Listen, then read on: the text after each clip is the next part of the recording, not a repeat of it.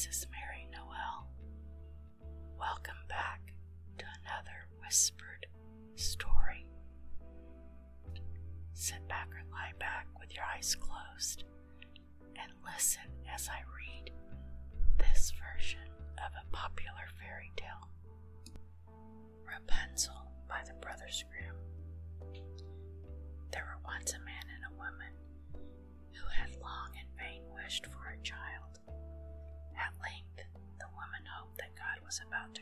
Desire.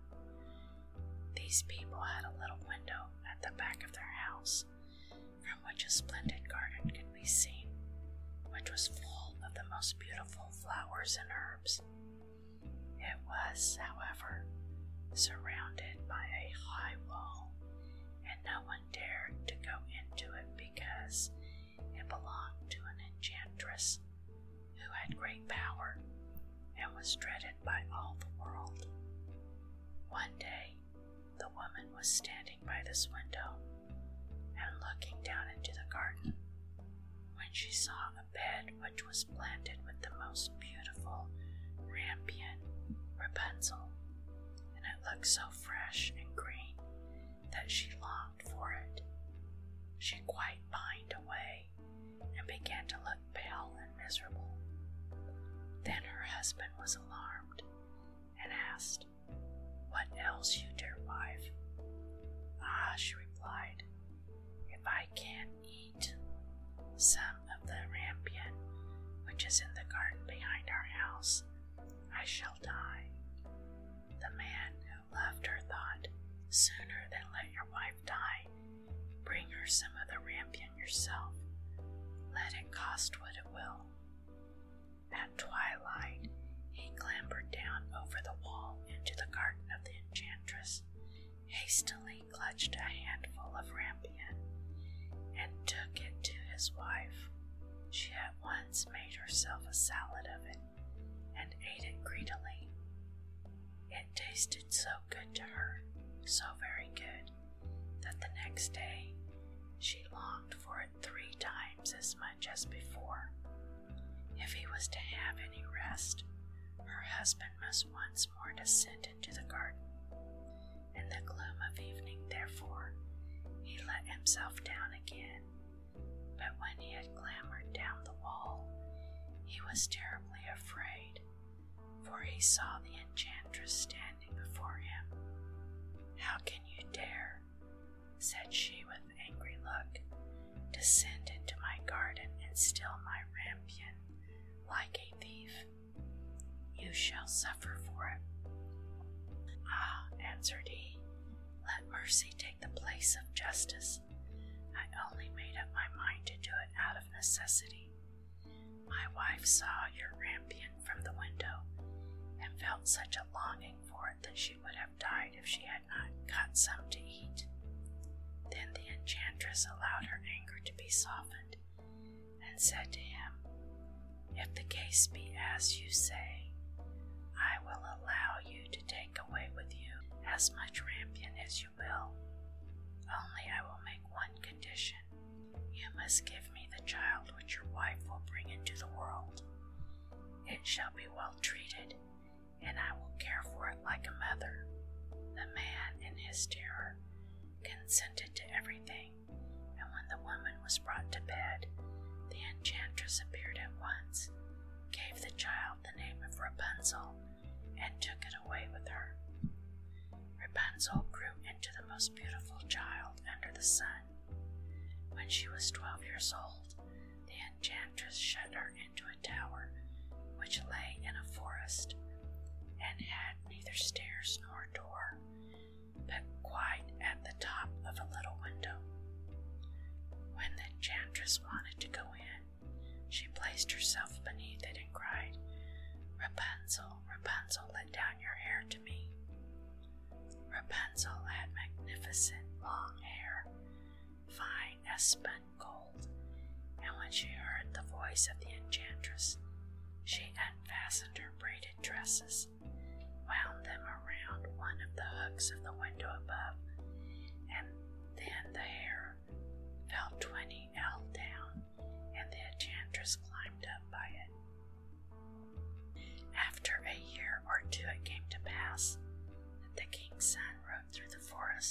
and passed by the tower.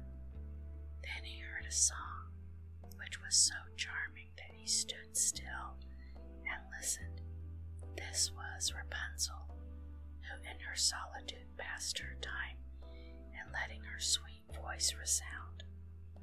The king's son wanted to climb up to her and looked for the door of the tower, but none was to be found.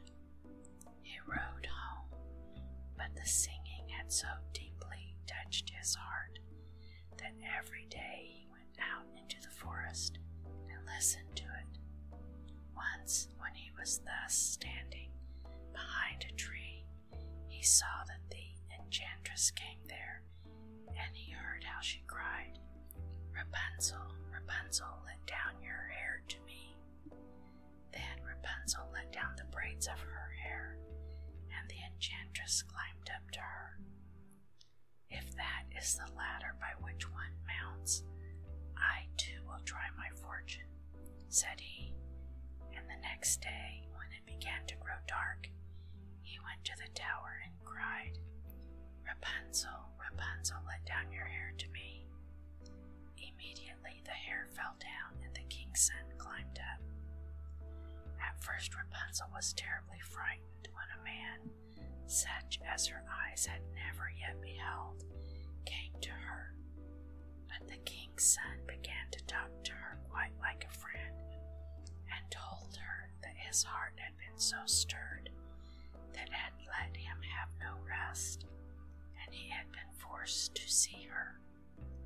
Then Rapunzel lost her fear, and when he asked her if she would take him for her husband, and she saw that he was young and handsome, she thought, He will love me more than old Dame Gothel does.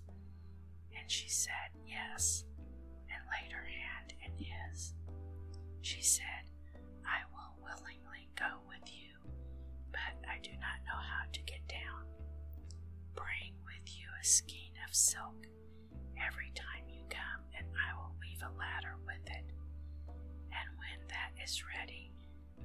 Descend, and you will take me on your horse. They agreed that until that time he should come to her every evening, for the old woman came by day. The enchantress remarked nothing of this until once Rapunzel said to her, Tell me, Dame Gothel, how it happens that you are so much heavier for me to draw up than the younger king's son. He is with me in a moment. Ah, you wicked child, cried the enchantress. What do I hear you say? I thought I had separated you from all the world, and yet you have deceived me. In her anger, she clutched Rapunzel's beautiful dresses, wrapped them twice around her left hand, seized a pair of scissors with the right, and snip, snap, they were cut off, and the lovely braids lay on the ground. And she was so pitiless that she took poor Rapunzel into a desert where she had to live in great grief and misery.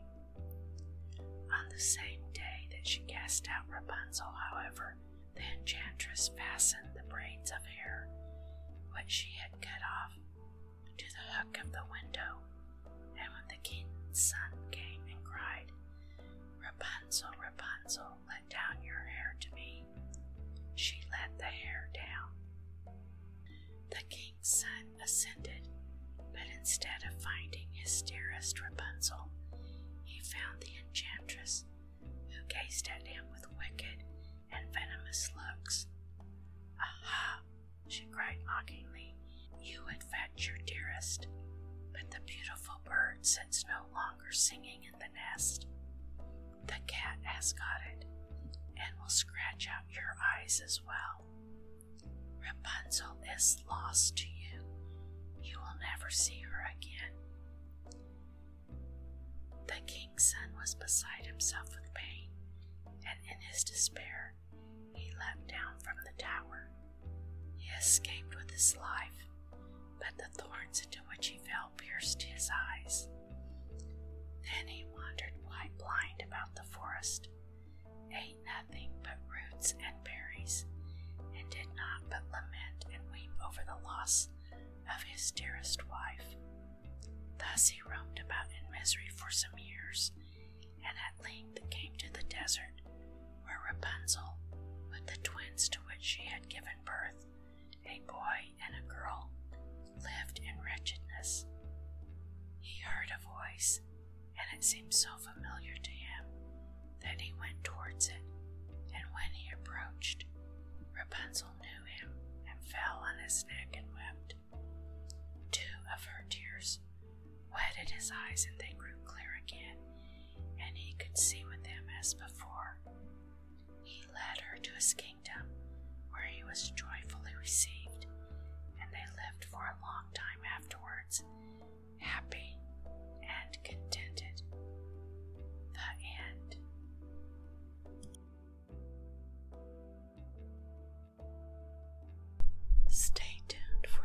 Story, another story by the Brothers Grimm.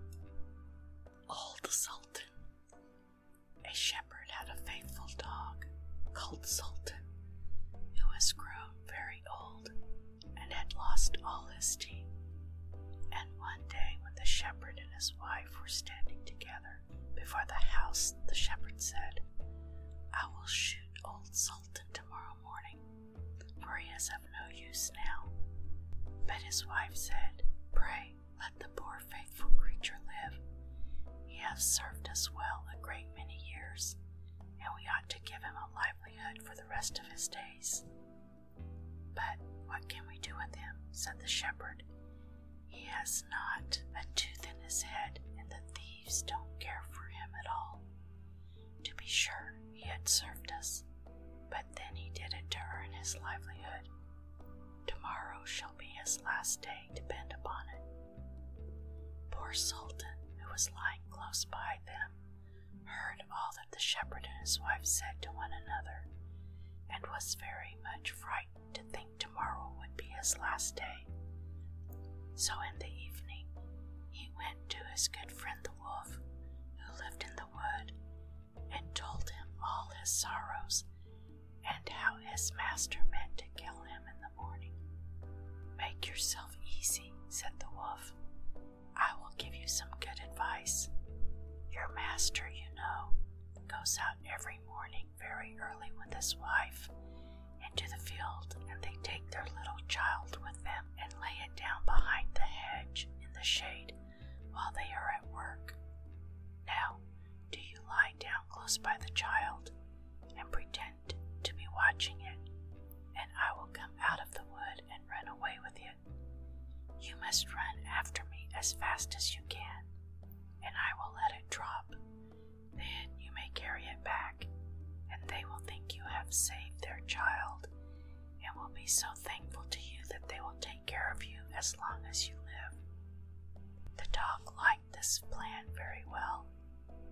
accordingly so it was managed. The wolf ran with the child a little way. The shepherd and his wife screamed out, but Sultan soon overtook him and carried the poor little thing back to his master and mistress. Then the shepherd patted him on the head and said, Old Sultan has saved our child from the wolf, and therefore he shall live and he well, and be well taken care of,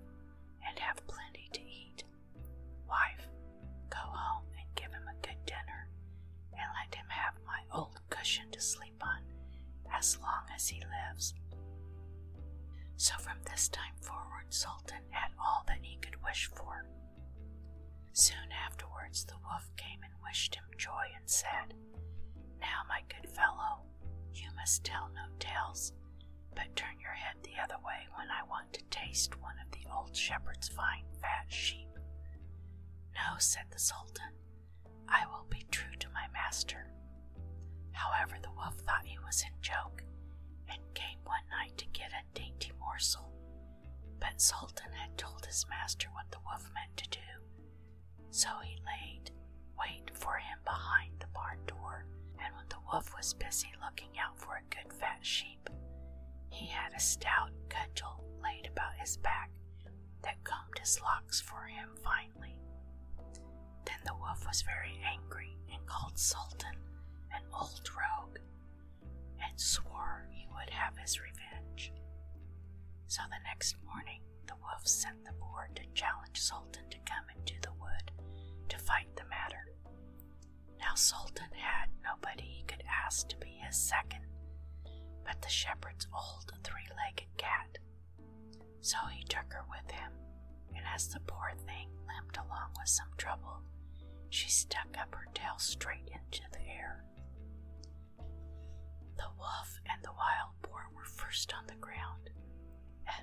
Espied their enemies coming and saw the cat's long tail standing straight in the air, they thought she was carrying a sword for Sultan to fight with, and every time she limped, they thought she was picking up a stone to throw at them.